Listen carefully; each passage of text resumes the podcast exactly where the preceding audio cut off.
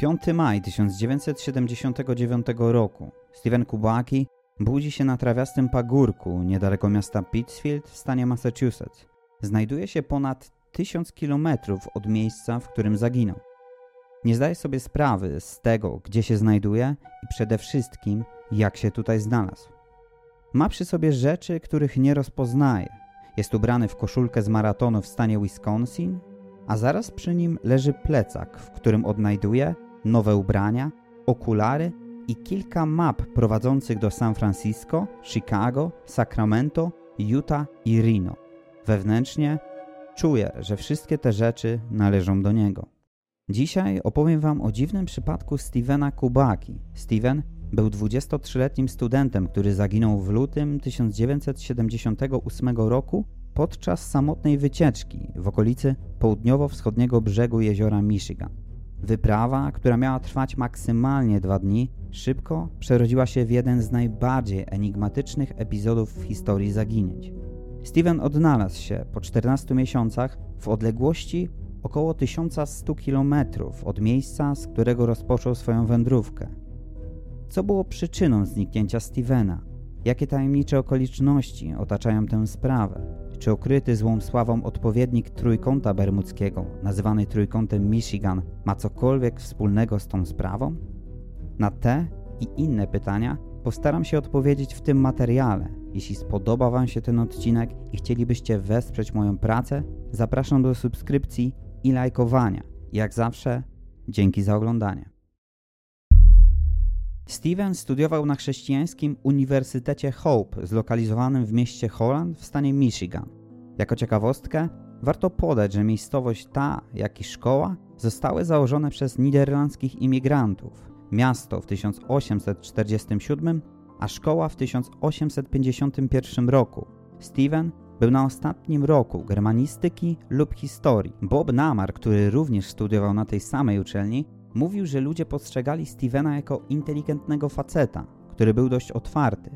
To kontrastowało z resztą uczniów koleżu Hope, który uchodził za konserwatywną uczelnię. Może to było jedną z przyczyn, dlaczego Steven mieszkał poza kampusem. Kubaki był znany z zamiłowania do spędzania czasu na świeżym powietrzu. Lubił chodzić po górach w trakcie swoich studiów w Europie. Wszystko więc wskazywało na to, że Steven posiadał odpowiednie przygotowanie do wędrówek w mniej sprzyjających warunkach. 18 lutego 1978 roku był dniem, kiedy Steven udał się na 9-kilometrową wycieczkę na nartach biegowych. Jego trasa prowadziła z miasta Holland aż do plaży nad jeziorem Michigan. Dwa dni później kilka osób jadących na skuterach śnieżnych natrafiło na dziwne znalezisko. Niedaleko wybrzeża jeziora Michigan odnaleźli dwie narty leżące obok siebie. Na nich ustawiono plecak, a po bokach plecaku stały równomiernie ustawione wbite w ziemię kije narciarskie. Był to sam w sobie dość nietypowy widok. Jeszcze dziwniej zrobiło się, kiedy odnaleźli ślady idące od plecaka aż na lód pokrywający zamarznięte jezioro. Najdziwniejsze w tym wszystkim było jednak to, że ślady urywały się w pewnym momencie, tak jakby ktoś po prostu znikł. Postanowiono powiadomić policję, która dość szybko ustaliła, do kogo należy plecak i reszta rzeczy, ponieważ w międzyczasie współlokator Stevena zgłosił jego zaginięcie na policję. Wszczęto dość szeroko zakrojone poszukiwania. Zespoły poszukiwawcze na ziemi były wspierane przez helikopter. Przeszukano łącznie obszar o wielkości 73 km2. Mimo to nie odnaleziono Stevena. Policjanci zaczęli wysnuwać teorię o tym, że Kubaki mógł wpaść pod lód, który w wielu miejscach był popękany. Dość szybko zaniechano poszukiwań ze względu na brak jakichkolwiek rezultatów. Rodzice mężczyzny poprosili gubernatora stanu Michigan o przedłużenie poszukiwań i rzeczywiście otrzymali kilka dodatkowych dni, które niestety nie przyczyniły się do odnalezienia ich syna. Następne poszukiwania zostały przeprowadzone dopiero w trakcie roztopów. Miano nadzieję, że ciało Stevena Kubaki wypłynie na powierzchnię jeziora. Nic jednak nie odnaleziono. Policja stanowa wysłała dokumentację dentystyczną Stevena Kubaki do władz w Chicago, aby sprawdzić, czy przypadkiem nie był jedną z niezidentyfikowanych ofiar seryjnego mordercy Johna Wayne'a Gacy'ego. Jednak ten trop również okazał się ślepy. Rodzice zaginionego wydadzą tysiące dolarów, wynajmując prywatnego detektywa Theo Griversa, który będzie wspierał ich w poszukiwaniu syna. 5 maj 1979 roku Steven Kubaki budzi się na trawiastym pagórku niedaleko miasta Pittsfield w stanie Massachusetts. Znajduje się ponad 1000 km od miejsca, w którym zaginął. Nie zdaje sobie sprawy z tego, gdzie się znajduje i przede wszystkim, jak się tutaj znalazł.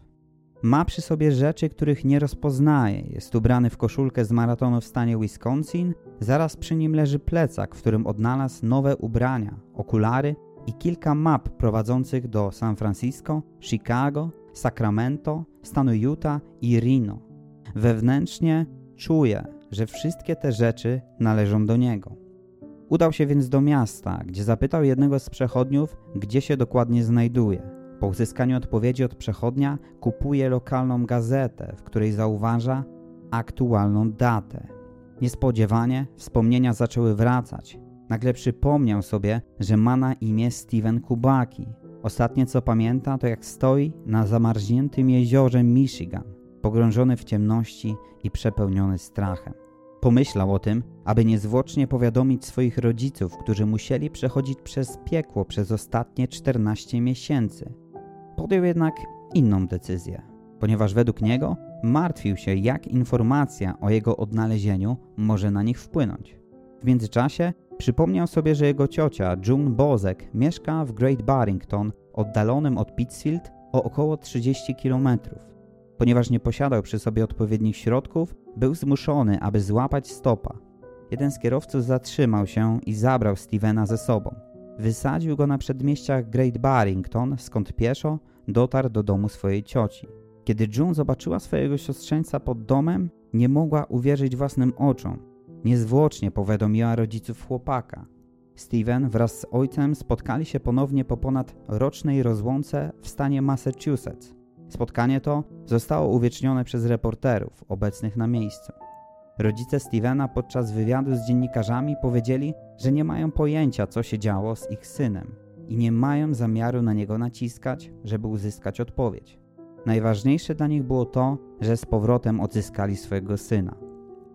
Jak można się domyślić, sprawa ta wywołała burzę w mediach. Każdy chciał mieć wywiad z chłopakiem, który zniknął bez śladu na ponad rok, aby nagle niespodziewanie powrócić.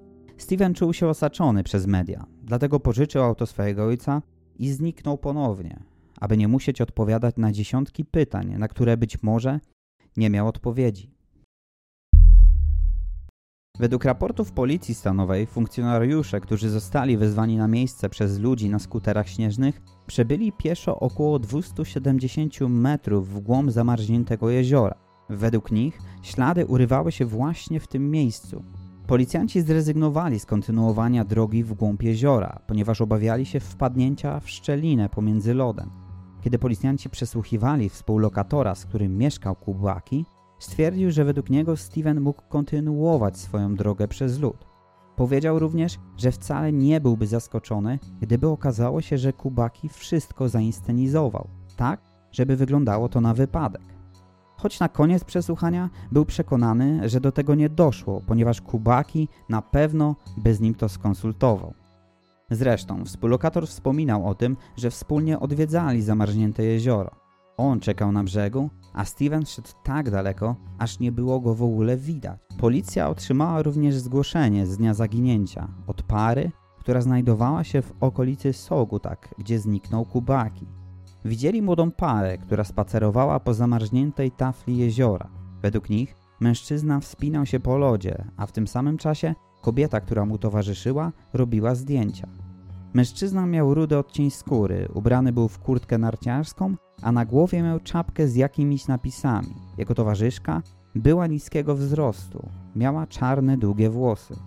Kiedy policja zapytała znajomych zaginionego, kim mogłaby być nieznajoma dziewczyna, stwierdzili, że wątpią, żeby Steven był z jakąkolwiek dziewczyną, ponieważ miał dwie dziewczyny w Niemczech i jedną we Francji. Mama Stevena skontaktowała się z policją stanową 6 marca, aby zawiadomić ich o nietypowej sytuacji, w której znajomy rodziny otrzymuje regularne telefony, podczas których ktoś podaje mu numer, przez który rzekomo możliwe jest dotarcie do Stevena. Kiedy próbowali dzwonić na ten numer, otrzymywali informację, że numer został wyłączony. Co ciekawe, mama Stevena twierdzi, że w przeszłości Steven dzwonił do niej właśnie z tego numeru. Mama Stevena poprosiła policję, aby dowiedzieli się, kto stoi za tymi dziwnymi telefonami. Nie udało im się tego ustalić poprzez dane telekomunikacyjne, dlatego postanowili przesłuchać uczniów Hope College. Podczas przesłuchań uczniowie szkoły twierdzili, że przyjaciele Stevena byli dość dziwni i ktoś z nich mógłby wykonywać takie telefony. Aczkolwiek nikt nie był w stanie wskazać konkretnego nazwiska. Theo Grievers, detektyw zatrudniony przez brata Stevena, przekazał policji informację, jakoby brat Stevena nie wierzył w wypadek swojego brata. Uważał, że Steven opuścił kraj liniami lotniczymi Icelandic i udał się do Niemiec. Miał powiedzieć, że zmierza do Great Barrington, aby spotkać się z przyjacielem, któremu zamierza przekazać informacje o koledze, który zaginął jakiś czas temu. Steven twierdził również, że podróżował stopem do San Francisco, a drogę powrotną pokonał samolotem. Znał m.in. koszta biletu z Bostonu do Pittsfield. Wspominał również o różnicy cen pomiędzy wschodem a zachodem kraju. Steven twierdził też, że udał się do San Francisco, aby pobierać nauki od sekty wyznającej wschodnią religię, choć zaznaczył, że nie miał zamiaru do nich dołączyć. Kiedy Kubaki został zapytany przez dziennikarzy o tę rozmowę, zaprzeczył wszystkiemu. Stwierdził, że nie przypomina sobie, aby mówił coś takiego. Według Curtisa, podczas przejażdżki Steven nie wspomniał nic o utracie pamięci lub amnezji. Kiedy Steven przebudził się na trawiastym pagórku w Pittsfield, Massachusetts, miał na sobie koszulkę pochodzącą z maratonu w stanie Wisconsin. Nieżyjąca już dziennikarka Erin Killoran dowiedziała się, że chodzi o maraton Pawo Nurmi. Ellen dotarła do listy uczestników maratonu, jednak nie było na niej nikogo o imieniu i nazwisku Steven Kubaki, co wydaje się oczywiste ze względu na fakt, iż był wtedy cały czas poszukiwany. Bardzo możliwe, że wziął udział w maratonie pod jakimś pseudonimem, lecz niestety nikt nie był w stanie tego zweryfikować. Na pierwszy rzut oka sprawa Stevena Kubaki wydaje się bardzo tajemnicza. Człowiek znika bez śladu, aby nagle pojawić się setki kilometrów dalej z całkowitą utratą pamięci. Jednak im bardziej zagłębiałem się w ten temat, odnosiłem wrażenie, że rozwiązanie tej sprawy mam tuż przed nosem. Ale deficyt informacji na temat zniknięcia Stevena nie pozwala mi ostatecznie stwierdzić, co się wtedy wydarzyło. Oto kilka teorii, które pojawiły się w związku z tą sprawą. Jedną z najbardziej popularnych teorii jest ta o amnezji, która mogła zostać wywołana przez uraz, którego Steven doznał podczas swojej wycieczki. Aby ustalić, czy rzeczywiście doszło do amnezji, lekarz musiałby przeanalizować historię medyczną pacjenta, przeprowadzić badania rezonansem magnetycznym lub tomografię komputerową, aby wyszukać uszkodzeń lub nieprawidłowości w mózgu. Czasami obserwacja zachowania pacjenta również może pomóc w ustaleniu, czy mamy do czynienia z amnezją. W jednej z gazet lekarz Stevena udzielił swojej wypowiedzi. Jednak nie wspominał nic o tego typu podejrzeniach. Według mnie ta hipoteza jest jednak mało prawdopodobna. Nie potrafię wyobrazić sobie, aby człowiek z amnezją był w stanie przez 14 miesięcy podróżować po USA. Ciekawą natomiast hipotezą jest ta o problemach psychicznych. Spekuluje się, że Steven mógł czuć się przytłoczony tym, jak bardzo ma zaplanowane życie. Możliwe, że chciał wyrwać się z pewnego schematu. Był bliski ukończenia szkoły, zaraz po odebraniu dyplomu miał rozpocząć pracę w lokalnej gazecie, a ojciec przepisał mu dom. Możliwe, że poczuł się jak Christopher McCandles, chłopak, który rzucił wszystko, aby autostopem wyruszyć w podróż na Alaskę. Na marginesie polecam film Wszystko za życie z 2007 roku, który powstał na podstawie historii Christophera. Osobiście uważam, że jest to jedna z najbardziej prawdopodobnych hipotez. Możliwe, że Steven wszystko zaplanował, postanowił uciec od dorosłego życia, którego po prostu przytłoczyło. Podczas podróży trwającej 14 miesięcy mógł w końcu stwierdzić, że chciałby wrócić do normalnego życia. Nie zdecydował się podzielić prawdziwym powodem swojego zniknięcia ze względu na koszta finansowe i emocjonalne, które poniosła jego rodzina. Choć może to właśnie rodzina była problemem. Przypomnę tylko, że Steven zdecydował się najpierw skontaktować ze swoją ciocią, a dopiero później z rodziną. Dlaczego w Massachusetts spotkał się tylko z ojcem? Zastanawiam się również nad rozmową, którą Steven odbył z kierowcą auta, który zabrał go na stopa. Czy możliwe jest, że Kubaki został w jakiś sposób zwerbowany do sekty i dlatego zaginął? Jaką motywację mógłby mieć kierowca auta, aby kłamać? Ostatnią, najbardziej kontrowersyjną teorią jest ta związana ze zjawiskami paranormalnymi, choć osobiście nie jestem do niej przekonany ze względu na fakt, iż zniknięcie Stevena można wytłumaczyć w racjonalny sposób.